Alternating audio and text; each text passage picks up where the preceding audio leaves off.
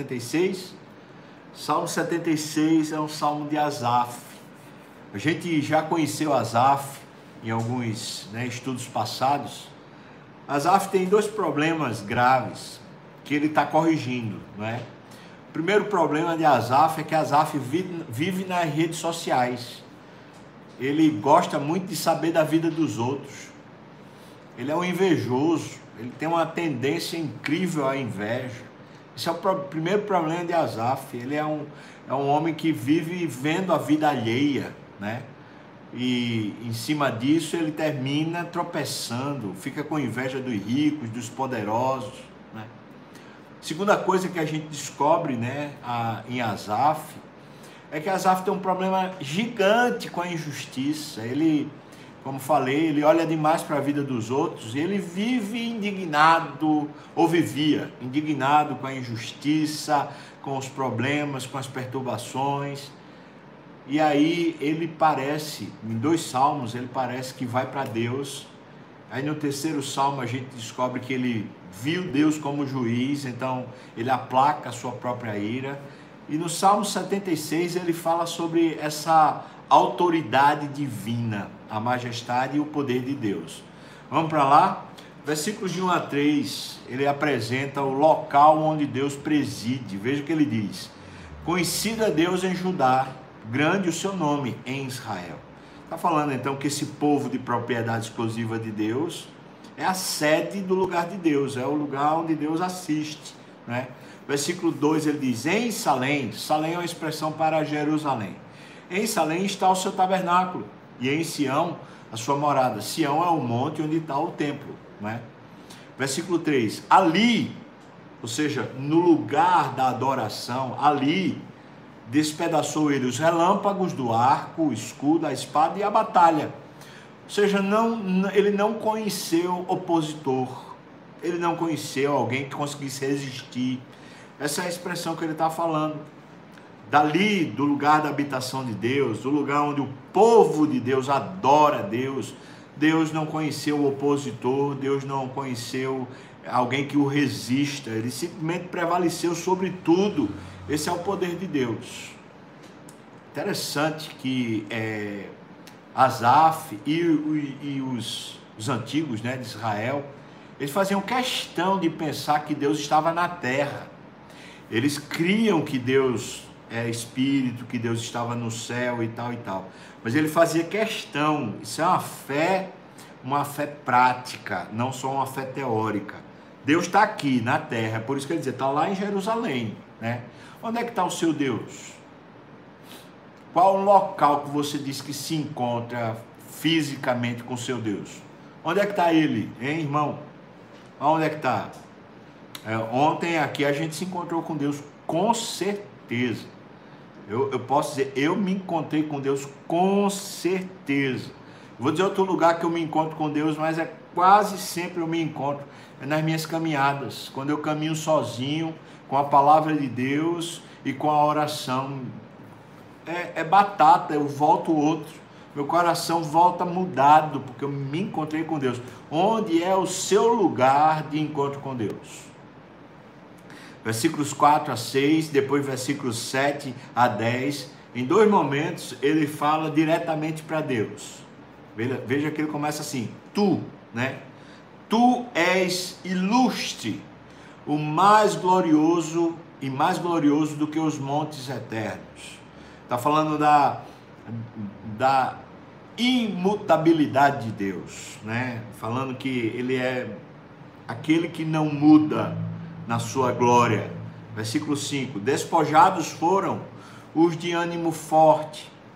Jerusalém muitas vezes foi, foi é, tentado, né? Tentaram vencer Jerusalém, dominar Jerusalém. E então ele deve estar falando a respeito disso. Despojados foram os de ânimo forte, jazem a dormir o seu sono e nenhum dos valentes pode valer-se das próprias mãos. Em outras palavras, esses poderosos que investiram contra a autoridade de Deus, contra o lugar de Deus, eles terminaram sendo derrotados e mortos. Essa expressão, dormir o seu sono, não, não poder valer-se das próprias mãos, quer dizer, eles morreram. Versículo 6. ante a tua repreensão, ó Deus de Jacó. Paralisaram os carros e cavalos, ou seja, aquilo que vinha contra não deu mais conta, simplesmente teve que paralisar. Então, o relato dos versículos 4 a 6, falando da glória de Deus, é que Deus não encontra obstáculos e Deus ainda faz perecer os que se opõem. É isso. Você tem alguma causa, alguma coisa que você fala assim, é injusto, está errado, precisava ser corrigido. Por que, é que você não vai para o lugar onde Deus é invencível? É ali que a gente se torna invencível também. Né? Porque não vai lá. Veja o versículo 7 a 10. Ele diz: Tu, mais uma vez, tu sim, tu és terrível. Essa expressão é estranha quando a gente aplica a Deus. Sabe o que significa? É uma admiração. Então poderia ser traduzido assim: Tu és admirável. A ideia de terrível é de, de, de uma coisa assim tremenda, sabe? É isso. Tu és terrível. Se te iras, quem pode subsistir a tua visita ou a tua vista? Se o Senhor se ira com alguém, por isso eu estou falando no versículo 4 a 6. Se Deus é assim poderoso nas batalhas, porque a gente não vai até Ele? Se a gente está sofrendo alguma injustiça, porque a gente não vai até Ele se Ele é poderoso. Então está dizendo: se, se alguma coisa causar a ira em Deus, Ele está falando: quem pode, quem pode resistir? Sabe, é, Tiago, a carta lá do, de Tiago para a igreja que estava dispersa, ele diz: Irmãos, vocês não têm recebido porque vocês não têm pedido. E aí, quando vocês pedem, vocês pedem mal. Pedem para, na verdade, as suas próprias concupiscências e sujidades. Vocês não pedem a Deus pelo que é reto. Vamos pedir, irmãos, a justiça de Deus. O que é que você me diz? Me diga uma coisa: você vê injustiça acontecendo aqui na terra?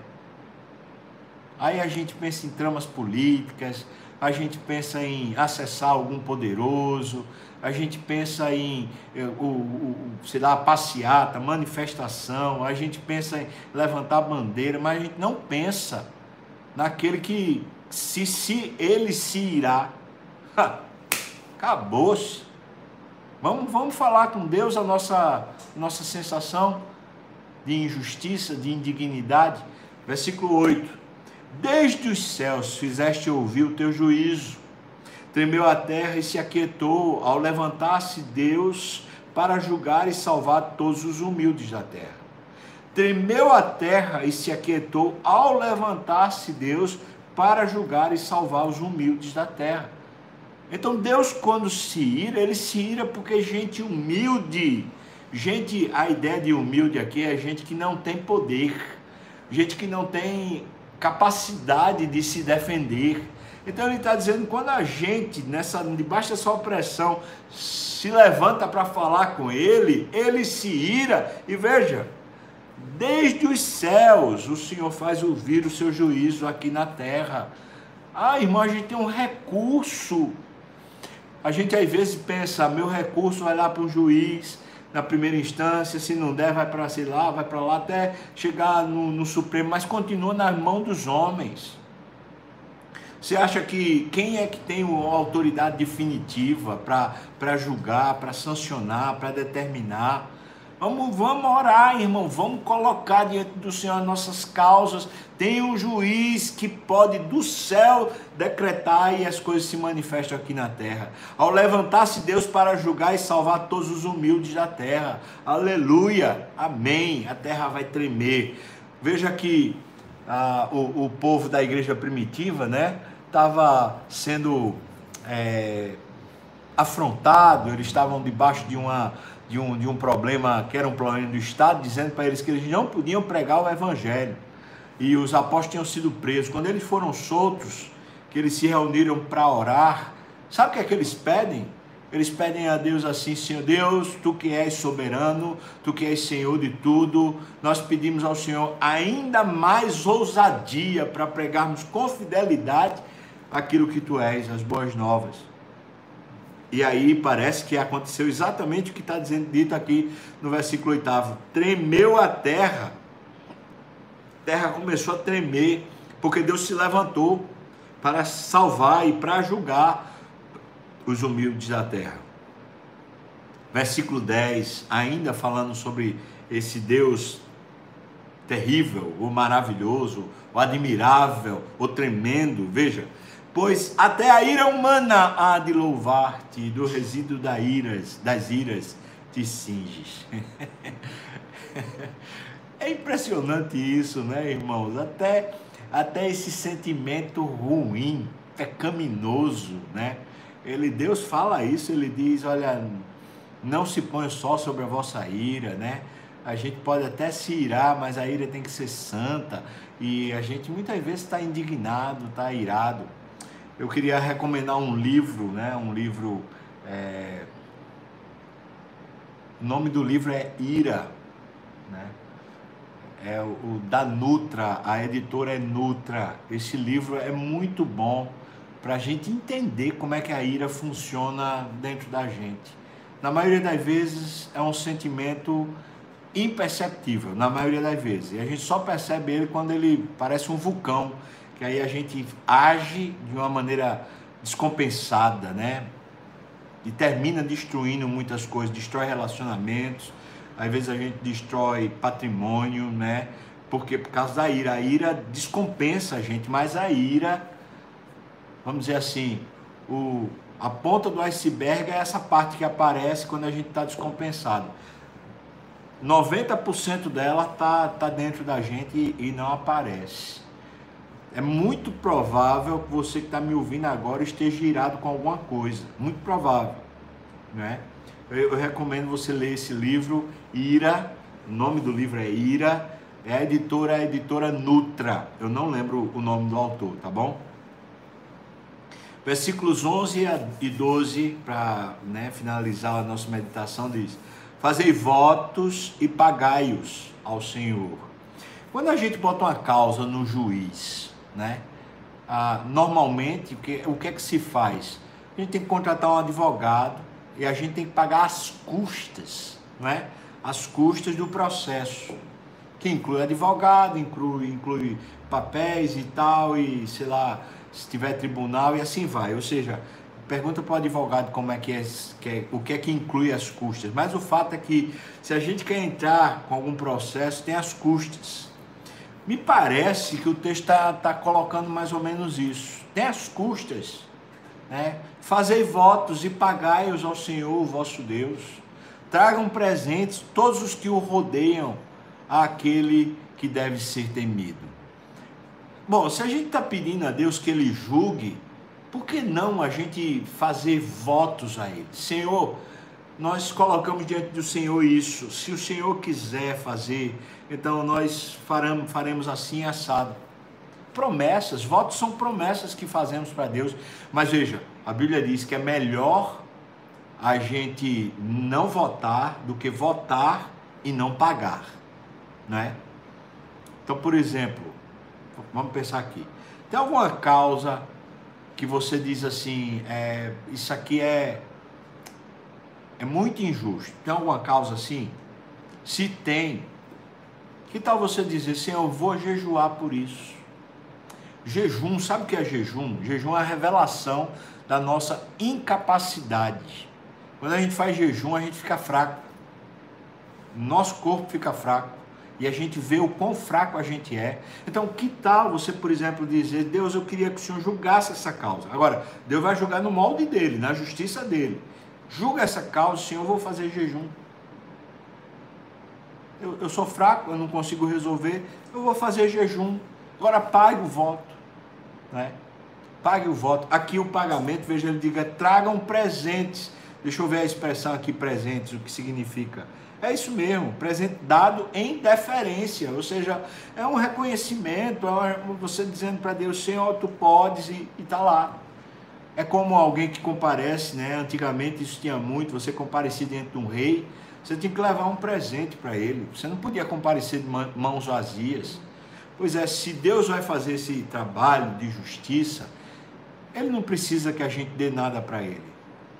Mas essa é a relação oficial. Vá lá e faça voto e pague. Pague o voto que você fizer. É impressionante que a gente brasileiro, né? A gente se acostuma com a ideia de fazer promessa para santo. Aí a gente faz promessa, sobe de joelho, num, sei lá, no monte, não sei das quantas, é, acende vela, sei lá o que, para poder pagar né, as promessas. Mas a gente não faz voto com Deus. A gente crente. E por que não faz? Sabe por que a gente não faz?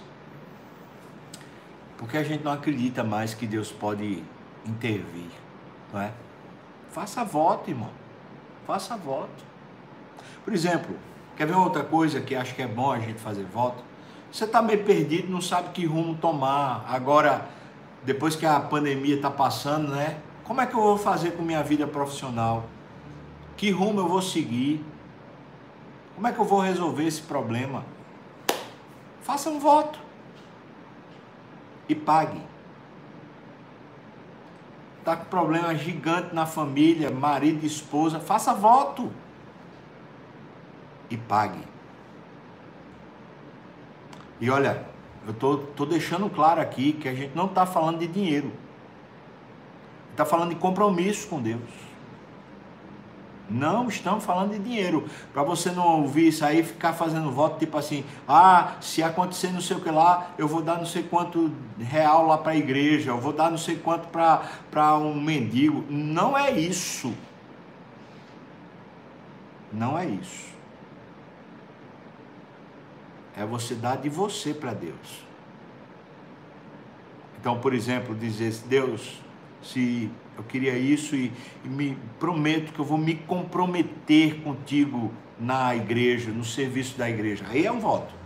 Ou então você chegar e dizer, Senhor, eu vou, eu, eu preciso disso, Senhor. Isso aqui é, é, a tua justiça manifesta. Senhor Deus, eu, eu prometo a partir de então que eu vou eu vou ler a palavra, vou, vou fazer o possível para ler a Bíblia todo dia, assim. Agora pague, irmão. Pague. Voto é para você se comprometer mais com Deus. O voto não é para você ficar pagando dinheiro, não. Tá? E por favor, né? Só deixando bem claro também, não vai inventar de fazer voto para poder acender vela para Deus. Deus não quer vela, não. Viu? Ah, vou, vou fazer um. Não, e Deus também não quer que você saia subindo no monte com cruz nas costas e arrastando o joelho, não. Não é penitência, é compromisso. Tá bom? Bom, versículo 12.